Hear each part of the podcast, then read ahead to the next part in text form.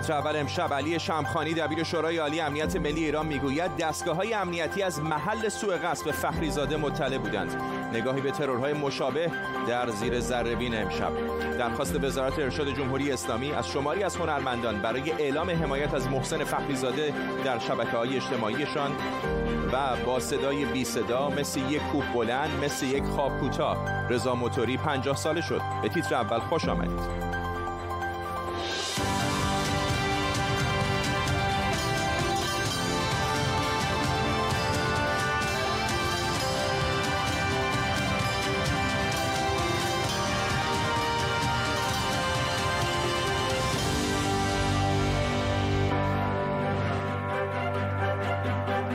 سلام. به شما. سه روز بعد از ترور محسن فخریزاده معاون وزیر دفاع ایران هنوز روایت ها و گزارش متفاوتی از چگونگی ترور و عاملانش منتشر میشه. از طرفی گفته شده که یک تیم عملیاتی بزرگ در این ترور نقش داشتن و از طرف دیگه میگن یک تیربار با کنترل از راه دور روی نیسان به طرف فخریزاده شلیک کرده و بعد منفجر شده. اما علی شمخانی دبیر شورای عالی امنیت ملی ایران امروز گفته که این ترور با ترورهای قبلی متفاوت بود. آقای شمخانی اسرائیل رو مسئول دونسته. در طول نیم ساعت آینده با تیمی از کارشناسان خبرنگاران این خبر و خبرهای دیگر رو بررسی می‌کنیم. پیش از همه بریم به سراغ خبرنگارمون در اسرائیل در اورشلیم. اشکان صفایی اشکان می‌بینم که رسانه های اسرائیلی هم همونطور که ما در رسانه های فارسی داریم این خبر رو سه روز بعد از اتفاق افتادن همچنان دنبال می‌کنیم. با جدیت دنبال می‌کنن بله هنوز همین خبر یکی از خبرهای اول در رسانه اسرائیل هست. هرچند که موضوع این که احتمال داره دولت از هم بپاشه امروز در واقع عصر امروز جای اون رو گرفت. اما تا الان چهار وزیر اسرائیلی در واقع گفتند که خبر ندارند که چه کسی عامل این قتل بوده. آخرین اونها میری رگه وزیر ترابری اسرائیل ساعتی پیش به این موضوع اشاره کرد. اما مهمترین اونها وزیر اطلاعات اسرائیل الی کوهن بود که در یک مصاحبه که با رادیوهای ارتش اسرائیل داشت گفت که خبر نداره چه کسی عامل این حمله بوده. این رو میشه در واقع به دو نوع تفسیر کرد. یا اینکه اسرائیل این کار رو کرده ولی حتی وزیر اطلاعات هم از اون خبر نداره یا اینکه خب واقعا اسرائیل عامل این حمله نبوده. چون که کسی واقعا وزیر وزیر اطلاعات رو تحت فشار نذاشته بود که به این موضوع در واقع اشاره کنه. اما وزیر اطلاعات اسرائیل به یک موضوع دیگه هم در این مصاحبه اشاره کرد و گفت که هر کسی که این کار کرده خدمت بزرگی به منطقه و جهان کرده و تهدید هم کرد. گفت که هر کسی که در برنامه ساخت سلاحهای کشدار جمعی باشه در واقع مورد متحرک است به گفته او و نهایتا اینکه به شدت هم انتقاد کرد از اتحادیه اروپا که این اقدام رو محکوم کرده و گفت که اروپایی ها یک بار دیگه سر خودشون رو زیر برف کردن اشکان صفایی در اورشلیم ممنونم از تو. نمی‌دونم قصه حضور جاسوسان اسرائیلی توی ایران رو در سریال تهران دیدید یا نه اما حالا با ترور محسن فخریزاده انگار این فیلم ها و سریال ها واقعا داره توی روز روشن هم اتفاق میفته امشب در زیر ذره نگاهی به عملیات های منتصب به دولت های خارجی در خاک ایران میندازیم.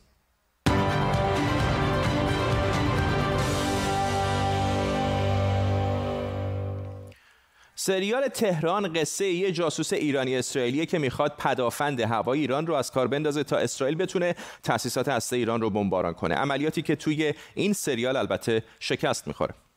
یه اتفاق بعد افتاده. یه مامور موساد وارد ایران شده. اسرائیلیات می‌خوان یه کار بزرگ بکنن. همین امروز می‌خوام گیرش بندازم. اینو پیدا کن. Are here. You have to get out. I'm almost done. اما عملیات های منتصب به اسرائیل یا دولت ها و گروه های دیگه در ایران برعکس سریال تهران با موفقیت هم همراه بودند. از طرفی منتصب کردن هر حادثه آتش سوزی یا انفجار در ایران به دولت های خارجی هم تا حدی از موقعیت حساس ایران میاد. مثلا تیزیانا کوردا تحلیلگر سیاسی تعداد آتش سوزی ها و انفجارها بین اردیبهشت تا تیر سال 98 رو با 99 مقایسه کرده بود و به این نتیجه رسیده بود که با توجه به قفلتی که به زیر ساختها وجود داره این حوادث طبیعی بود توی همون گزارش اما حادثه مثل نتنز رو مجزا کرده بود و نوشته بود که نیاز به تحقیق کاملتری داره.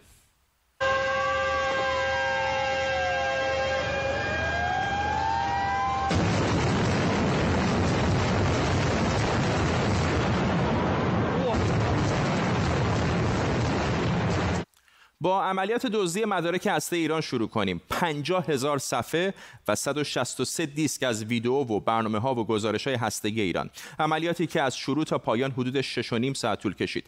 نیویورک تایمز میگه چهارشنبه شب 11 بهمن سال 1396 ماموران موساد وارد انبار متروکه در تهران شدند.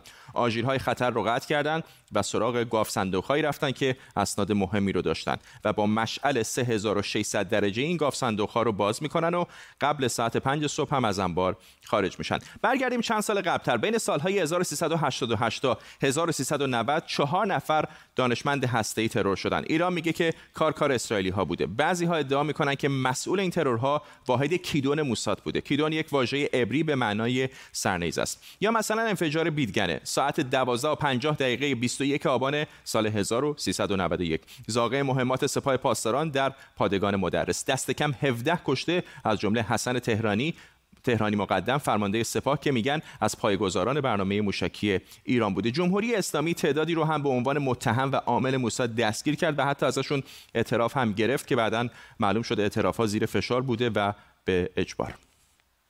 تصویر یکی از ده ها دوربین امنیتی است که لحظاتی قبل از عملیات تروریستی را ثبت کرده است. عملیات بعدی عملیات دکتر عباسی بود که در اونجا من مسئول عملیات بودم. خرابکاری ها فقط به خرابکاری های فیزیکی محدود نمیشن. شنودهای الکترونیک هک کامپیوتری و ساخت ویروس ها هم هستند سر و کله استاکس نت بار اول تابستون سال 89 پیدا شد. یک بدافزار که مشخصا برای تجهیزات آلمانی اتاق کنترل تاسیسات بوشهر و نتنز ساخته شده بود. ادعا میشه که این بدافزار به دست یگان 8220 موساد ساخته شده. ویروسی که شناساییش بسیار سخت بوده و خرابکاریش طوری بوده که می‌تونسته سرعت گردش سانتریفیوژ ها رو تغییر بده.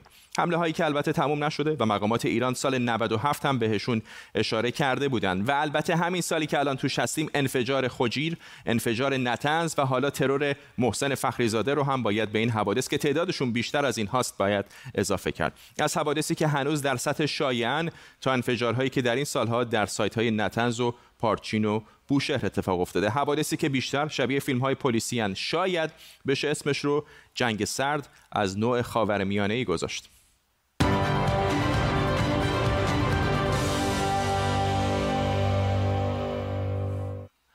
اما مرتبط با خبر ترور محسن فخریزاده و بر اساس اطلاعاتی که به برنامه تیتر اول رسیده بعضی از چهرههای مشهور سینما و رسانه در ایران پیامی از حراست وزارت فرهنگ و ارشاد اسلامی دریافت کردند که از اونا خواسته شده درباره ترور او در شبکه‌های اجتماعی پست بذارن. در متنی که به برخی از اونها ارسال شده از اینکه این چهرههای مشهور به گفته وزارت ارشاد سکوتی مرگبار در این باره داشتن انتقاد شده. شقایق نوروزی بازیگر از بارسلون با ماس خانم نوروزی چقدر مسبوق به سابقه است که معمولا وزارت ارشاد به هنرمندان پیام های این چنینی بده؟ سلام به شما.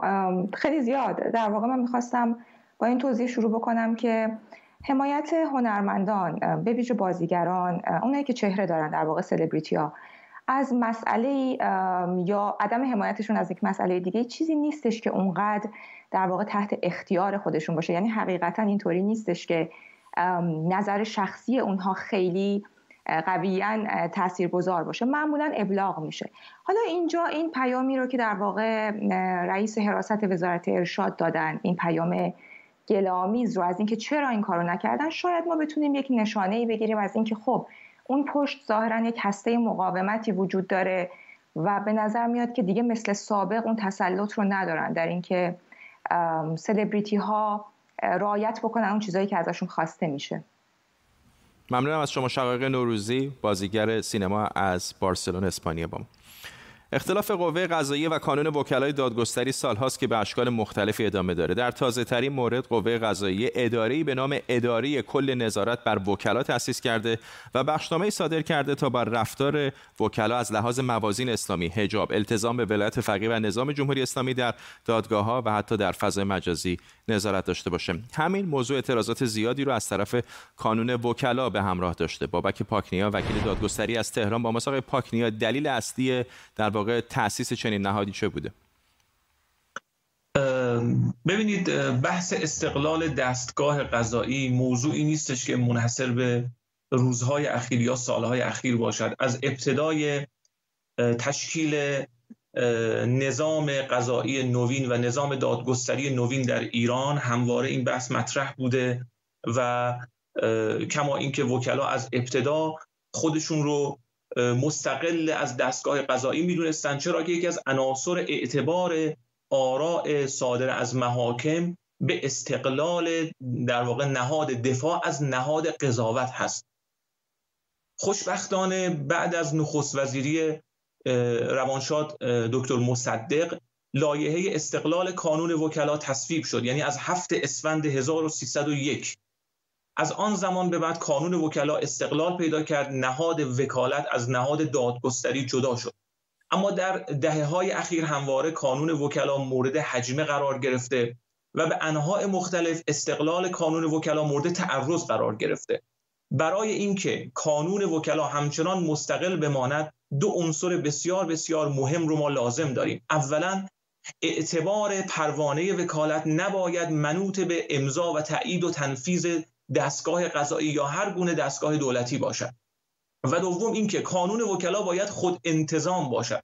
متاسفانه طی بخشنامه های اخیری که از دستگاه قضایی صادر شده صرف نظر از اینکه بخشنامه و آیننامه نمی‌تواند مخالف با قانون اساسی یا قانون مصوب مجلس باشد و این بخشنامه ها مغایر با قانون مصوب مجلس هستند صرف نظر از این موضوع متاسفانه وارد حوزه استقلال کانون وکلای دادگستری شده و بحث استقلال وکلا کاملا مخدوش می شود و الان ما حتی شاهد هستیم که موضوع رو به فراتر از قانون اساسی آورده اند و حتی تردید در ولایت فقیه یا حتی در واقع نقض هجاب در فضای مجازی رو هم مورد نظر قرار دادن و اون رو موجب تخلف انتظامی می‌دونن.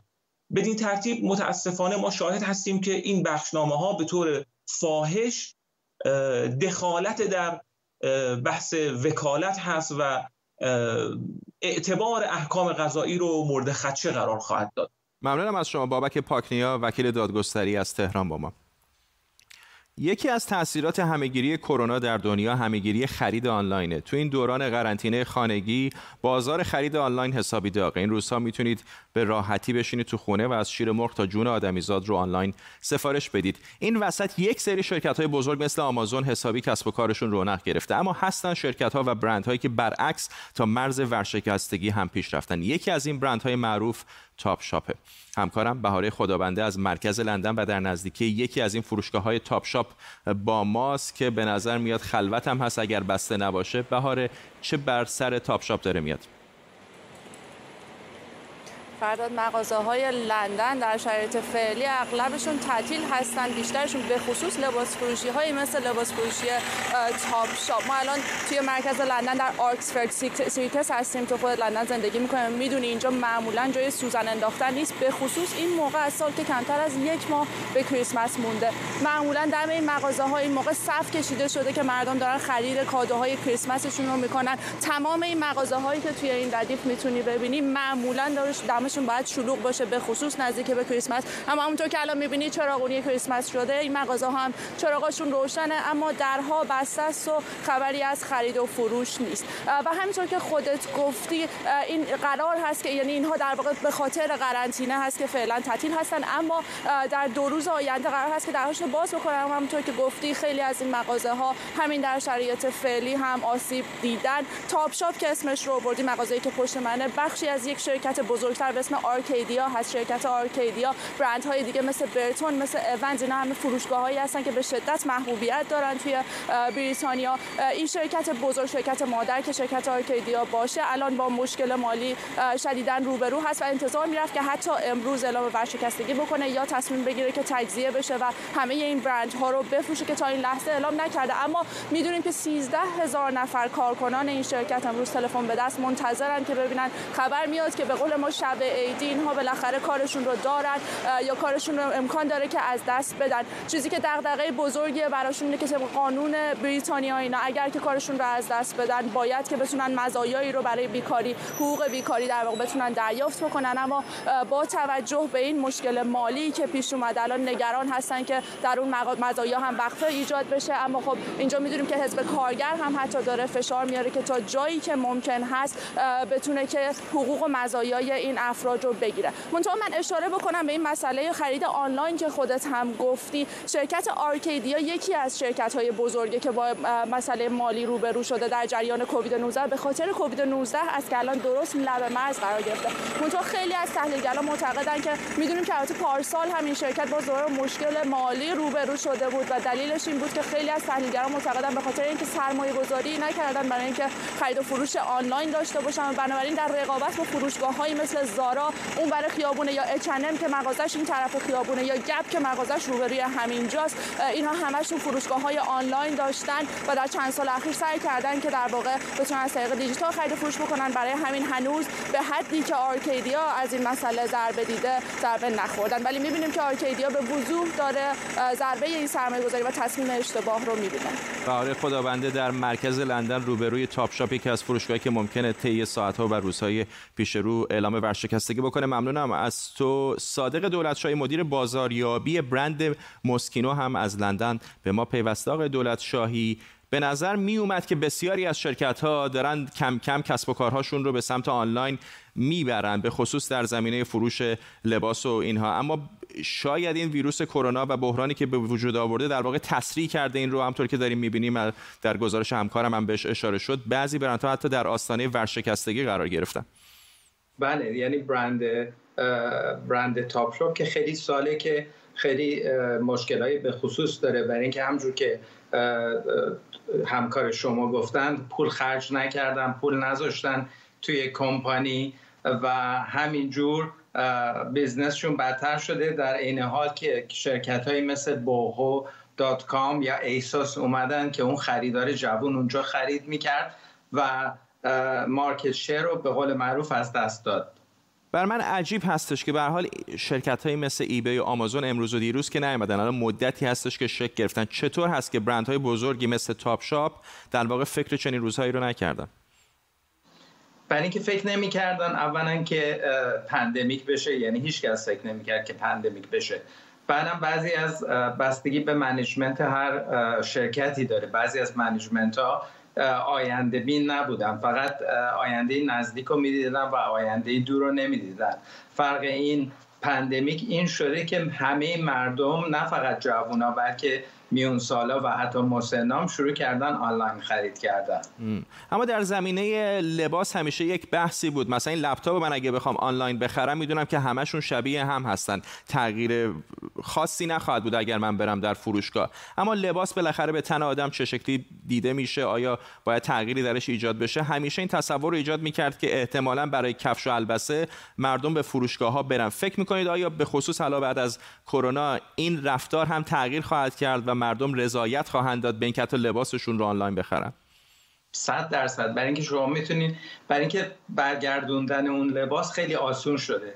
شما اگه لباس که میاد در خونتون بتون نخوری یا دوست نداشته باشین خیلی آسون می‌تونیم برگردونیم و برای همون shopping واقعا میره آنلاین. یعنی آینده خرید لباس predict کردن که تا چند چندین سال دیگه سی درصدش آنلاین خواهد بود تا دو سه سال آینده. صادق دولتشاهی مدیر بازاریابی برند موسینکو ممنونم از شما. مرسی. امروز درست نیم قرن از نمایش یکی از مطرحترین فیلم های سینما ایران یعنی رضا موتوری میگذره. فیلمی که هم برای چند نسل خاطر انگیزه و هم مفاهیمی تازه از تضاد طبقاتی و تعارض فرهنگی در جامعه شهری ایران رو با خودش به جامعه و فرهنگ ایران آورد. رضا موتوری دهم آذر سال 1349 در بهترین سینماهای تهران و چندین شهر دیگه به نمایش درآمد و بعد از چند هفته اکران یکی از پرفروشترین فیلم های سال شد. رضا موتوری نام یک پدیده شکوهمند و بی همتا از سینمای ایران. جونه همتون زیر این بازاشه بام منفجر می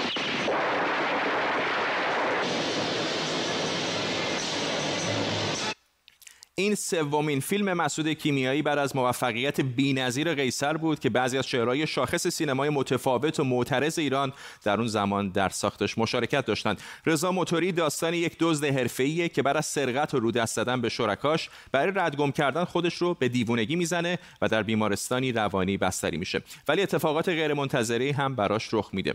ترانه محبوب مرد تنهای فرهاد که برای این فیلم ساخته شده و سروده شهیار قنبری بود یکی از عوامل محبوبیت این فیلم بود.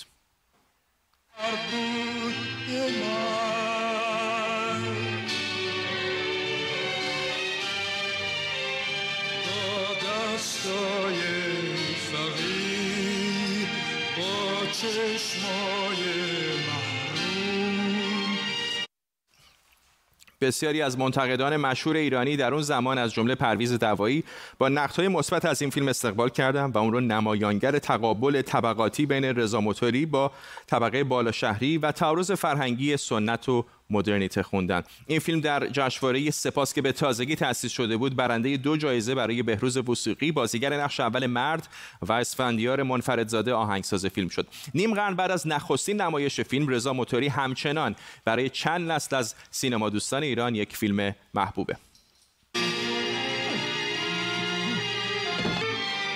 عباس قرازه بگیم. رضا رضا موتوری.